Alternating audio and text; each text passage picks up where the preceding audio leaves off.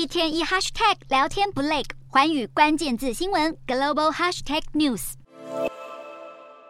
美国财政部七日表示，不断扩大的去中心化加密货币市场正在各层面上威胁着美国国家安全。报告指出，去中心化金融平台 DeFi 使加密货币投资者能够透过线上运行的软体进行交易。由于平台不需任何固定的伺服器，并且政府机关也不会介入监督交易，因此包含骇客、偏激分子、犯罪组织等非法行为者都能使用 DeFi 平台进行洗钱。美方近年来一直致力于打击加密货币平台的金融犯罪，近期也正对 DeFi 市场风险进行评估，为当局拟定更严格的法规和惩罚制度打下基础。美国财政部建议当局要求平台遵守与传统金融业一致的反洗钱反犯罪规定，并鼓励联邦政府扩大监管权力，致力防堵市场的潜在漏洞，也可与他国盟友携手制定国际标准，对抗国际金融犯罪。加密货币的去中心化特质在全球掀起了投资热潮，不过也为非法分子提供了新的犯罪平台。因此，加强监管与相关法规的制定也成为了加密货币市场面临的主要问题之一。